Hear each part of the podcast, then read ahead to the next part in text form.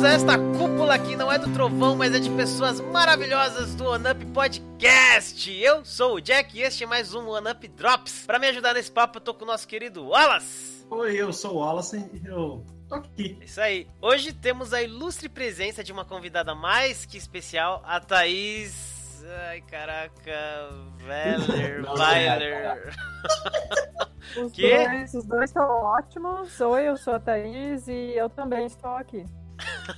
E também nosso queridíssimo OneUp Dreamer, o Fábio. OneUp Dreamer e futurólogo, atual detentor do trono. É primeiro de meu nome. Bom, no Drops de hoje a gente vai falar sobre, especificamente, né, sobre o Glitch Mundo, o mais novo evento de jogos independentes. Pra ajudar nesse papo, né, a Thaís tá aqui. Ela, que tá aqui com a gente hoje, ela é mestre pela E C A U S P, ela é desenvolvedora de jogos, vários aí. Ela é professora na P U C, eu acho isso maneiro pra caramba. E ela, ainda mais maneiro, ela é fundadora de uma desenvolvedora de games. Thaís, fala um pouquinho de você pra gente, pros nossos ouvintes, assim, pra quem não conhece. Ah, eu acho que você já falou tudo, hein? Tudo? Não é... tem muita coisa pra acrescentar, assim. Ah, qual que é a, a sua desenvolvedora mesmo? É a JoyMasher. A gente fez o Oniken, o Odallus, e agora a gente tá trabalhando no Blazing Chrome. Olha que maneiro, que da hora. É, esses dois jogos aí, eu mas... Eu tenho o Odallus e o Oniken. É, eu também, morri muito, dei uma parada por causa disso. Mas... Então a gente atingiu o nosso objetivo. Ah, sim. É, só, só uma coisa que não tem muito a ver com isso, é de quem foi a ideia das, da, da, daqueles easter eggs no Odallus, hein? Quais? Mais especificamente. Ah, mas... Como que eu posso dizer? Formas. Formas fálicas. Isso, isso não é muito easter egg, isso é, na verdade, o próprio estilo do Danilo, que é o nosso artista e foi o principal game designer no Odallus. A, a arte dele é bem fálica, na verdade, é bem, é bem genital, na verdade, se a gente deveria usar uma palavra, eu acho que é essa, porque ele não se restringe apenas à, à genitália fálica. Olha. Ah, da hora. Me lembra a arte de uma amiga minha que eu acho que você conhece, que é a Camila Torrano. Ela... Ah, eu amo a Camila. Ela é incrível. É, então é ela, demais, né? Ela tem uma coisa muito genital, bem... É que é mais visceral, né, o dela. Dizer assim, exato, mas... o dela vai é. mais pro, pro gore, assim. É. Embora eu também gosto muito disso e o Danilo também. Bom, mas o assunto não é esse. Talvez, quem sabe, a gente fale disso em outro momento. Mas vamos lá. Antes de mais nada, calma, Thaís, a gente não tá aqui interessado em polêmica, mas enfim, né? Na OneUp Live quarenta e quatro, a gente aqui falou de um rolo que deu no Big Festival, que é um dos maiores eventos de jogos independentes da América Latina, talvez até o maior, mas assim, uhum. enfim, teve uma reclamação geral dos desenvolvedores independentes que participam do evento e uma carta aberta sobre algumas das condições do evento e, e por aí vai, né? Aí foi uma novela pra conseguir uhum. conversar com alguma coisa, né, com a organização. E sem nos alongarmos muito aqui, depois disso surgiu o Glitch Mundo, que a gente falou um pouquinho na OneUp Live quarenta e oito. Eu sei que o Glitch Mundo você já estava desenvolvendo há um bom tempo, então assim, foi uma resposta a, a esse rolo e também não foi, né? Porque já era uma coisa planejada. Thaís, tem como você falar um pouquinho pra gente sobre esse assunto? O que, que é o Glitch Mundo? Por que, que surgiu o Glitch Mundo? Como que você e o... O Açaí, eu acho. Isso, que é. Você como... ia falar, não? Isso, isso. Como que vocês perceberam que havia a necessidade de existir um outro evento, um evento novo? Então... Alguns dos problemas levantados na carta do Big, que eu percebi que eram os mais frequentes, é um, um número razoável de desenvolvedores independentes não se identifica com o Big, então vê o Big como um lugar que representa eles. Essa foi a número um. E número dois, existe um problema do Big em relação a posicionamento geográfico. É, tanto finalistas quanto palestrantes não recebem ajuda de custo para ir para o Big. Ele ainda é muito pouco acessível para pessoas que não são de São Paulo ou de regiões próximas a São Paulo. E esses são problemas bem grandes se você considera, por exemplo, o tamanho do Brasil e quantos desenvolvedores existem no Brasil, muitos dos quais estão bem fora de São Paulo. É, o Glitch Festa foi um rolê que eu e o Osai organizamos no final do ano passado. Já era uma ideia de ser um, um encontro de jogos e artes e coisas que as pessoas fazem com a mão, assim. Além disso, a gente também tem o Glitch Tiba aqui em Curitiba, que é um encontro mensal de desenvolvedores aqui da região. E eu e o Asai, a gente sentia a falta de alguma outra coisa, sabe? E com a carta do Big ficou mais claro o que essa coisa era. Então, a gente começou, só que não quer dizer que nós somos os organizadores, porque é um coletivo.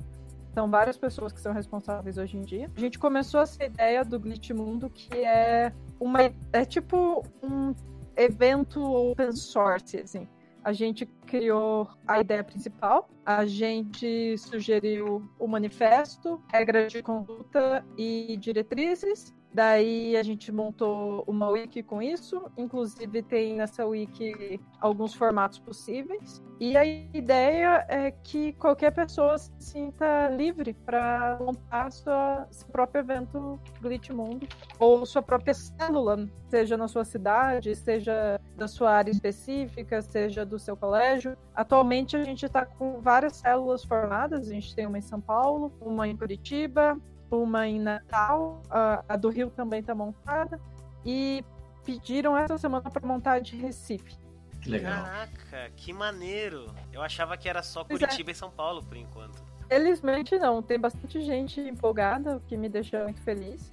Inclusive, se qualquer ouvinte que quiser participar, é só colar no nosso canal no Discord, é aberto para todo mundo. E a primeira edição vai ser sim na semana do B I C. A ideia é oferecer coisas que não vão estar no B I C, alguns eventos que não vão estar no B I C, e oferecer coisas para serem feitas, aprendizado a ser distribuído em cidades que não são São Paulo. Por exemplo, em Curitiba a gente já conseguiu agendar um dia inteiro de atividades, desde workshop a palestra, é, já estamos com lugar, inclusive, tudo certinho para rolar. Ah, maneiro. Já é vai, uma... vai rolar até um Flash Tattoo, né, também. Isso, em São Paulo vai ter Flash Tattoo, vai ter um zine de G D D e vai ter uma amostra de jogos também, que tá aberto, inclusive, as inscrições. Eu não sabia que era em tantos lugares assim, né? Como eu falei, eu achava que era só em dois. Já é uma vantagem enorme sobre o, o, o Big, né? Que é só que começou agora, lá no Rio de Janeiro. E, assim, pra pessoal entender um pouquinho melhor, qual que é a diferença, o diferencial do Glitch Mundo pra outros eventos maiores que tem aqui? Qual que é a diferença dele para o desenvolvedor indie brasileiro? Por que que, que essa ideia vai dar mais voz ao profissional? Qual que seria o diferencial para essa pessoa? Bom, inicialmente, assim, o evento por si só, ele não é nada, assim. O grande negócio é que o evento, ele vai existir, ele vai acontecer em função das pessoas que estão interessadas em organizar ele, e em especial são os desenvolvedores independentes. Então, o grande potencial que eu vejo no, no Glitch Mundo, a ideia é que seja um evento de indies para indies. Então, quem melhor que o próprio desenvolvedor para entender o que ele quer e o que ele sente necessidade em um evento. Realmente, né? Do indie para o indie. Isso tá na, no manifesto, né? Muito bacana. Sim. Bom, a gente ia perguntar, né, aquela pergunta que eu te mandei, mas já falou disso, muito legal, que vai ter em vários lugares, e é, é relativamente simples abrir uma célula, formar uma célula nova em algum lugar? Sim, é só entrar no nosso Discord e falar que quer abrir uma célula, assim. Uhum. A gente não tem nenhuma formalidade, a gente não tem patrocinador, a gente não tem nada. Todas as coisas que estão acontecendo é porque as pessoas simplesmente chegaram e falaram, eu quero fazer isso acontecer e eu vou fazer isso acontecer, beleza. Aqui em São Paulo, onde que vai acontecer o evento? Por enquanto, tá confirmado na DICE, que é uma hamburgueria que fica na Pompeia, fica bem pertinho da estação de metrô da Vila Madalena. A gente tá tentando outros lugares, mas em São Paulo é sempre mais difícil lugares, né? É, realmente. Me veio uma, uma, uma pequena pergunta, sei que você falou da, das diretrizes, na questão de, por exemplo, qualquer um pode criar uma célula do evento, né, do Glitch Mundo. Mas existe uma, uma diretriz que impeça, por exemplo, de criar algo muito próximo do outro? Por exemplo, um bairro? Não tem. Não, tanto que tá na nossa descrição de células, que as células são formadas livremente. Pode ter mais uma célula na mesma cidade, desde que as pessoas dentro da célula vejam o motivo pelo qual existem células diferentes, sabe? Por exemplo, vamos supor que existe tanto pixel artist aqui em Curitiba que eles querem montar a própria célula, que é separada da de Curitiba em geral. Beleza, é só montar. É, outra situação também, vamos supor que os alunos de uma certa faculdade, devido à facilidade de se encontrar em determinados horários, resolvem montar uma célula. Tudo bem também. O importante é só tentar manter uma relação boa entre as demais células que são próximas, mas nada te impede de montar quantas células na cidade forem necessárias. Mais uma pergunta, assim, qualquer um pode participar do Glitch Mundo? O que, que tem que fazer para participar? Tanto uh, o cara quer levar um jogo ou ele quer ir só como um... um para ver o, o evento? O que, que tem que fazer? Só para participar do evento é só chegar em qualquer lugar. Uma das nossas diretrizes é o evento ser aberto. Talvez em algumas sedes, seja em alguns eventos específicos, seja necessário fazer algum tipo de registro ou algo assim, tendo em vista a lotação e etcétera. Mas a ideia é ser mais aberta possível e dos dois lugares que tem atividades já confirmadas, que é São Paulo e Curitiba, é aberto para qualquer um entrar, fazer o que quiser, desde que não fira a nossa, nosso código de conduta. E para expor alguma coisa, algum jogo, algum projeto? Isso se... depende das atividades que, que estão programadas. No de São Paulo, para expor de fato da mostra, tem que passar pelo processo seletivo do, do formulário, né? É, nós temos um tipo de evento, um tipo de formato, que ainda não achamos um lugar para realizar ele. Por exemplo, que seria um formato que tem mesas disponíveis para cada um trazer o seu jogo e simplesmente mostrar. Seria uma exposição aberta. Exato. Seria como um playtest aberto, assim. Qualquer ah. um traz o jogo, vê o pessoal jogar, interage com, com os jogadores, colhe feedback ou, ou só mostra, faz propaganda do seu jogo. Seria um espaço aberto, completamente anárquico. Ai, legal pra caramba. É completamente anárquico, mas assim, vocês acharam umas soluções tão simples, né? Tão, tão práticas ali pra, pra dar mais visibilidade, mais voz, muito legal. Né? Tem até um, uma espécie de evento, entre aspas, que acontece ali no próprio Centro Cultural de São Paulo, que é mais ou menos isso, né? Como é que é o nome, Wallace? Que a galera vai, mostra os jogos... O Spin. A Spin? É, é o Spin, isso. Toda primeira quarta do mês. Isso. Bom, é, é isso então, o Glitch Mundo, eu acho que vai ser uma coisa que, cara, muito legal. Ouso dizer até que muita gente vai ir. Eu pelo menos vou, a gente vai. Ah, ah, eu espero. E eu espero que, que as pessoas também se empolguem para participar. Eu sei que nesse primeiro ano, dessa primeira vez, pode ser um pouco assustador, porque é tudo meio aberto, pode parecer tudo meio esquisito, mas, gente, são todos bem-vindos de verdade, assim. É só colar e... Quem quiser ajudar a organizar ou ajudar fazendo alguma coisa, é só falar. Só lembrando, então, o evento ele vai começar no dia vinte e cinco deste mês, de junho, é isso? Isso, ou no não? final de junho, final até de a junho? última semana. É, dia vinte e cinco até o dia primeiro de julho, segundo que tá aqui no site, né, do Glitch Mundo. É, e pra quem quiser, tem lá um cronograma de atividades, né, aquelas que já estão confirmadas, tá tudo no site, bonitinho, a gente vai até deixar um link aqui na descrição. Então, a gente ainda tem algumas perguntinhas que a gente queria fazer pra você, dado o seu know-how, né, do assunto. Então, assim, teve um tempo em que falar de joguinho, entre aspas, né, aqui no Brasil era sinônimo de desocupação, brincadeira, brinquedo, né, coisa de criança. Não que hoje em dia não tenha gente que pense assim. É, eu conheço muitos, aliás. Mas de lá pra cá aconteceu muita coisa. Teve várias empresas grandes, né, triplo A, como a Ubisoft, a Sony, elas se estabeleceram por aqui e o cenário pro desenvolvimento de games mudou pra caramba. Hoje em dia é muito comum encontrar vários títulos nacionais em vários consoles do mercado. Um exemplo, o Aritana e a Pena da Arpia tá lá no Xbox e, e muitos outros. Você acha que esse amadurecimento uhum. do mercado nacional de games aconteceu por qual ou quais motivos? E mais ainda, assim, dando uma de visionários aqui, né? Qual que você acha que seria o próximo passo pra gente dar como desenvolvedores brasileiros, como pessoas do ramo de jogos? Bom, eu acho que o Brasil já começou com uma desvantagem grande no desenvolvimento de jogos por causa da política dos portos fechados, né?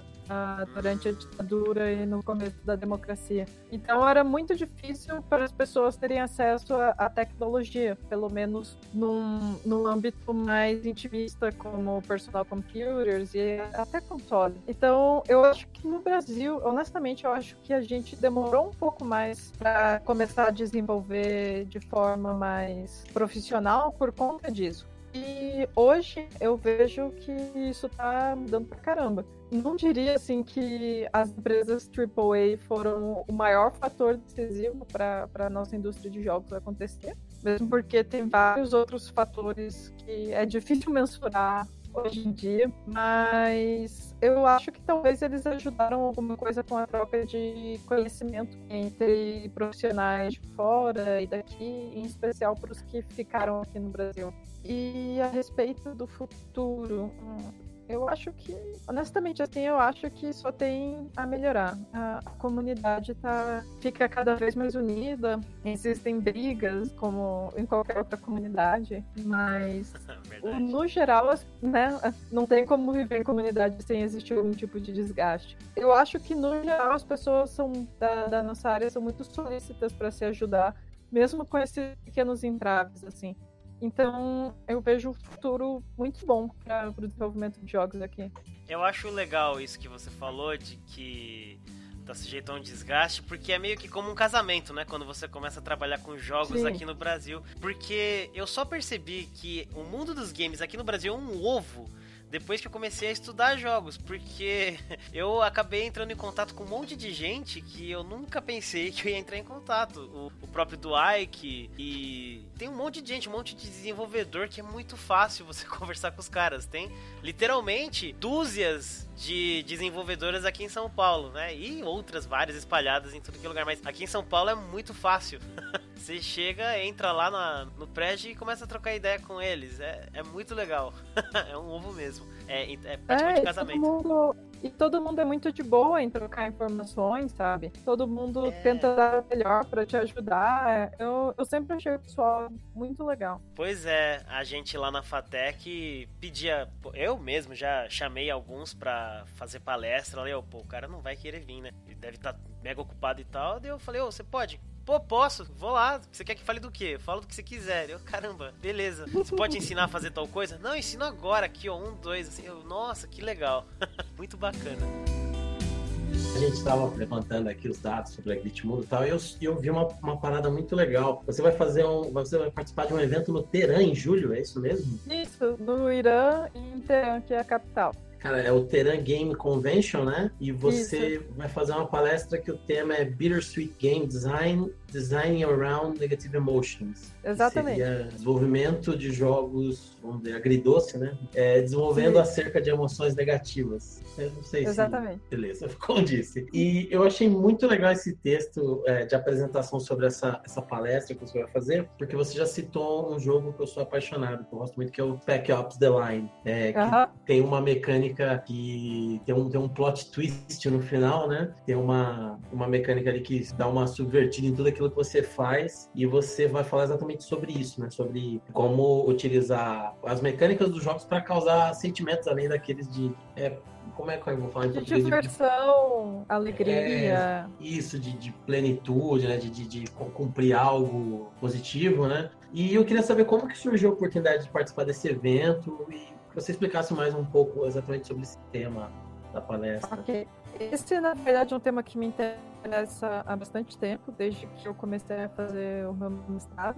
Só que eu nunca tinha, de fato, uh, tido a, a possibilidade de testar isso até eu fazer o Rainy Day, que é um jogo a respeito de ansiedade e depressão que você pode jogar no browser. Eu fiz ele no Twine. E a ideia do jogo era justamente representar como é estar nesse estado mental, de não estar no melhor estado mental. Só que como fazer isso de uma forma que dá vontade de continuar jogando, sabe?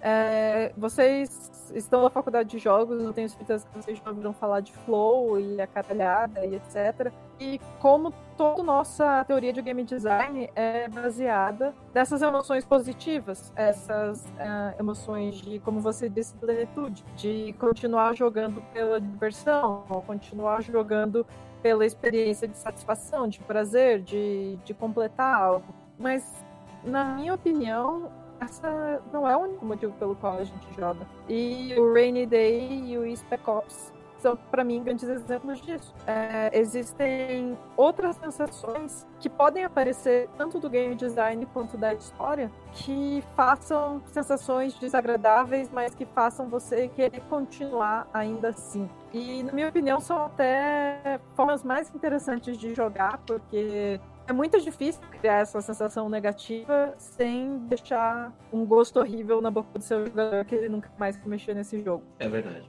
É, então não é nada conclusivo essa palestra, é uma exploração dentro dessas ideias e desses conceitos. Eu acredito assim que isso é uma coisa muito complexa, né? Não é fácil de fazer, mas quando algum jogo consegue trazer para uma mecânica, é, é tão... ele brilha, né? Eu me lembro de...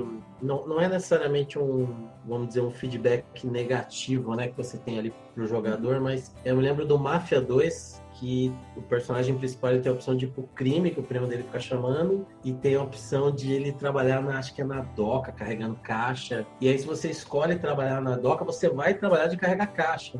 E você fica andando devagarzinho, carregando a caixa. E chega uma hora que você desiste, você vai pro crime, porque é muito devagar, é muito chato. Então foi legal que o, o cara decidiu colocar na mecânica, fazer você trabalhar e demonstrar como o crime é sedutor e como que uma pessoa que não tem uma inclusão social, né, acaba caindo para esse lado. E outra pergunta que eu queria fazer a respeito dessas mecânicas, é, falando de jogos triplo A, megaproduções, para mim um jogo que me causou isso também assim, foi o final do The Last of Us. Eu tive uma sensação muito, é, muito nada feliz assim, no final daquele jogo, uhum. né? Parece, assim, o que eu queria te perguntar, assim, você acredita que o fato de alguns títulos indie ter essa coragem, né, e o sucesso de abordar esse tema para apertar de forma bem sucedida o seu game design, você acha que está influenciando títulos grandes, ou ao menos levando grandes publishers a enxergar essa, essa demanda? Porque, por exemplo, às vezes nem, nem sempre são sucedidos, mas eles até vendem de certa forma como se fosse isso. O último Battlefield um, ele vendeu como se fosse explorar experiências, histórias da Primeira Guerra Mundial, que foi uma guerra violentíssima, que pessoas morreram. Você acredita que a coragem dos desenvolvedores de abordar esses jogos, esses jogos mais pessoais, está levando as grandes publishers a abordar esse tipo de sentimento, que geralmente é considerado um feedback negativo, né, para o player? Eu acho que com certeza, porque as grandes empresas, elas trabalham com apenas uma mentalidade, que é a aversão de prejuízo. Eles não querem ter prejuízo, eles querem ficar cada vez maiores. Eles vão fazer o que for necessário para continuar gerando esse lucro e para continuar aumentando. Por conta disso, eles costumam apostar em estratégias que eles acham que estão certas, que não tem como errar, que não tem como perder dinheiro com isso. É por isso que a gente vê uma homogeneização tão grande nos jogos triplo A. Mas quando os jogos índios começaram a ganhar notoriedade, e essa notoriedade na visão do triplo A é quando eles começaram a ganhar dinheiro, é, eles começaram a perceber que, às vezes, algumas abordagens indies não são necessariamente tão arriscadas. Na minha opinião, foi cem por cento uma decisão de mercado, assim, sabe? Ah... Papers Please, que é um jogo sobre ficar mexendo o papel de um lado pro outro e falar de uma situação numa república totalitarista, fez sucesso. Então acho que a gente pode abordar essa e essa coisa, desde que todo o resto seja exatamente o mesmo jogo. Tipo então, o Far Cry, né? Que prometia abordar a questão do, do armamento e no, no final das contas é o Far Cry, né?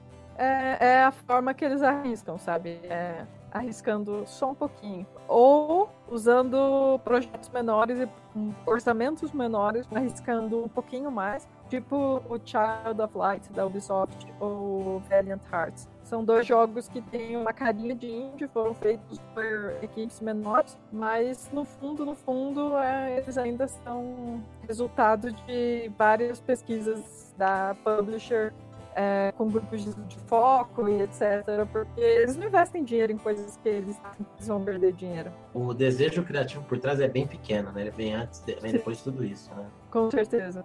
É, esse é um dos motivos pelos quais eu não anseio trabalhar de volta num estúdio grande, acho que nunca mais na minha vida, se possível. Não é o que eu imaginava mesmo. Maneiro. É, o legal... Não lembro nada, é horrível. É horrível, é horrível. É. Maneiro assim, a sua visão aí sobre a sua explicação sobre a parada, né? Mas é bem, é bem triste. O legal do indie é que dá pra colocar, explorar, né, várias coisas, que nem vocês falaram. A maior parte dos indies, e eu digo isso me incluindo nessa categoria, é que a gente é trouxa. A gente faz as coisas que a gente acha massa. E daí, às vezes, a gente tem sorte de achar um público e vender o quê, assim. Mas é, é sorte, assim, no fundo. A gente não tem essa mente para negócio, essa, essa cabeça, eu posso vender isso, sabe? A gente só quer fazer umas coisas massas e, às vezes, dá certo. É verdade. Verdade mesmo. Wallace, você tem alguma pergunta que você gostaria de falar? Porque o Wallace aqui, ele é o que mais tem experiência com eventos mais independentes. Pergunta não, porque a minha, a minha dúvida mesmo era com relação à né, a distância entre uma célula e outra da, do Glitch Mundo, se, se isso tem algum problema, né? Porque, como a Thaís falou mesmo, pode existir várias. Portanto, que uhum. existam um porquê, né? Mas aí eu só queria mesmo saber se, assim, é, por exemplo, vai ter uma na Pompeia, e se, por exemplo, tem algum vai alguém quer fazer uma na Barra Funda, que é do lado, né? Você, tem, você vai a pé. Eu acho que isso não tem nenhum problema, então, não é? Não, só que as células, elas não são necessariamente lugares físicos. Elas são um agrupamento de pessoas, assim. Vai ter o evento na Pompeia, mas, por enquanto, o nome da, da célula é Célula de São Paulo. Por enquanto, não teve ninguém querendo fazer uma outra célula em São Paulo e tal. Mas, se quiser, fiquem à disposição. É só um nominho bonito e a gente cria lá. Olha aí. Olha aí o Wally. O Wally, o Wally tá sempre envolvido com a organização dessa nossa faculdade aí. Verdade. Oh, vai aí ajudar. Ele tá, ele, tá, ele tá discreto, ele tá quietinho, mas ele, ele bota é. a mão na massa. Tá planejando. É deveras interessante. Não, eu realmente perguntei por quê, né? Se não é... Se é possível, por que não? Eu acho que é sempre viável. Mas, assim, é, eu entendi que a, cada célula, né, do Glitch Mundo, ele tem X atividades, né? E algumas delas são as, as amostras de jogos e tudo. E com relação a palestras, acho que vão ter algumas também? Como, por exemplo, na Big, sabe? Um exemplo, assim. Isso depende do que a célula resolver organizar. Tipo, as únicas coisas que são obrigatórias pra gente são o manifesto, as diretrizes e o código de conduta. As diretrizes, a, a gente ainda não terminou de escrever, porque está sendo escrito de forma colaborativa, e como vocês podem imaginar, as pessoas levam tempo para concordar com coisas, mas elas são mais ao redor da acessibilidade do evento. Ah, o código de conduta é basicamente um texto falando não seja um cuzão e permita que todas as pessoas participem e exponham suas opiniões. E as diretrizes que, e a, o manifesto basicamente diz é, a gente é independente, é, é legal essas coisas aqui para ser independente e juntos somos mais fortes. Fim. Essas são as únicas coisas obrigatórias. Qualquer outra atividade da C E L é ela mesma que decide o que ela quer fazer. Então, por exemplo, aqui em Curitiba a gente tem esse evento mensal. Isso eu e a Pamela que, que geralmente organizamos. A gente faz isso porque a gente quer e a gente chama as outras pessoas para virem e elas vão porque elas querem. Mas esse evento podia muito bem não acontecer também. Aqui em Curitiba, durante o Glitch Mundo mesmo, o evento, a gente vai ter palestras, a gente vai ter workshop, e a gente vai ter rodas de conversa, que é um dos formatos que estava sugerido. Mas palestras e workshops não são formatos que estão ali sugeridos. Mas isso não quer dizer que a célula não possa organizar isso, sabe? A célula faz o que ela bem entender, desde que todo, a maior parte dos membros esteja de acordo. É anarquia total, cara. Vocês fazem o que vocês acham massa. Legal. Vamos organizar a célula OneUp aqui em breve. Eu organizaria, eu monto lá o canal.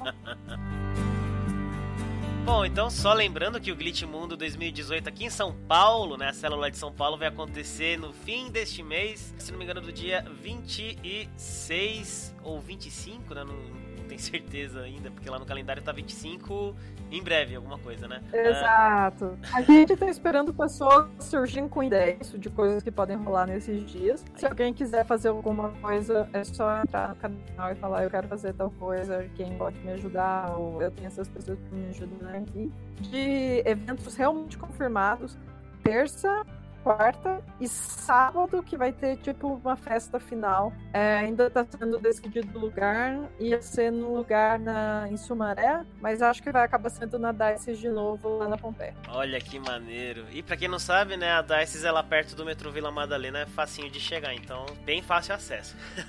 Tá aí. Essa é a ideia. Thaís, tem alguma, alguma coisa que você gostaria de falar? Algum recadalho aí? Não, não, foi muito legal estar aqui. Obrigado pelo convite. Um ah, beijo pra todo mundo que tá, que tá organizando todas as coisas no Glitch Mundo. São eles que merecem os parabéns. Verdade, isso aí. Parabéns. Bom, e só pra quem quiser saber mais sobre o Glitch Mundo, a gente vai deixar aqui um link direto pro site do Glitch Mundo com todas as informações, com o manifesto, o código de conduta pra quem se interessar em abrir uma célula. Tá tudo aqui bonitinho no site. E a gente vai deixar também o link pra um formulário aqui. Se você quiser mandar um jogo maneiro para o Glitch Mundo, tem um formuláriozinho que você manda, especifica sobre o que é, plataforma, enfim, tudo aquilo, né, necessário para você apresentar um jogo. E tem também no site do próprio Glitch Mundo o contato para você falar com eles no canal do Discord deles para abrir uma célula aqui em São Paulo. É isso aí, então. Se alguém quiser saber mais sobre o OneUp, qualquer coisa, entrar em contato com a gente. A gente tem Twitter, Instagram, Facebook. É só procurar lá podcast OneUp, arroba podcast OneUp. Tem a nossa plataforma, o site, o Spreaker.com barra show barra um tracinho up. E qualquer coisa que quiser falar com a gente, pode mandar direto no e-mail do OneUp, arroba gmail ponto com. A gente está em vários agregadores de podcast, inclusive o próprio Spreaker tem um aplicativo muito bacana e de graça para iOS, para Android. É só procurar. É isso, Thaís. Queria agradecer você de novo, muito obrigado por ter aceitado o nosso convite, foi muito legal esse papo e a gente deixa aqui aberto o convite para outras gravações futuras, se você quiser aí. Ah, obrigada, a hora que vocês quiserem conversar eu tô a falar. Ah, bacana, muito legal, mas obrigado mesmo então, de novo, muito obrigado. Valeu.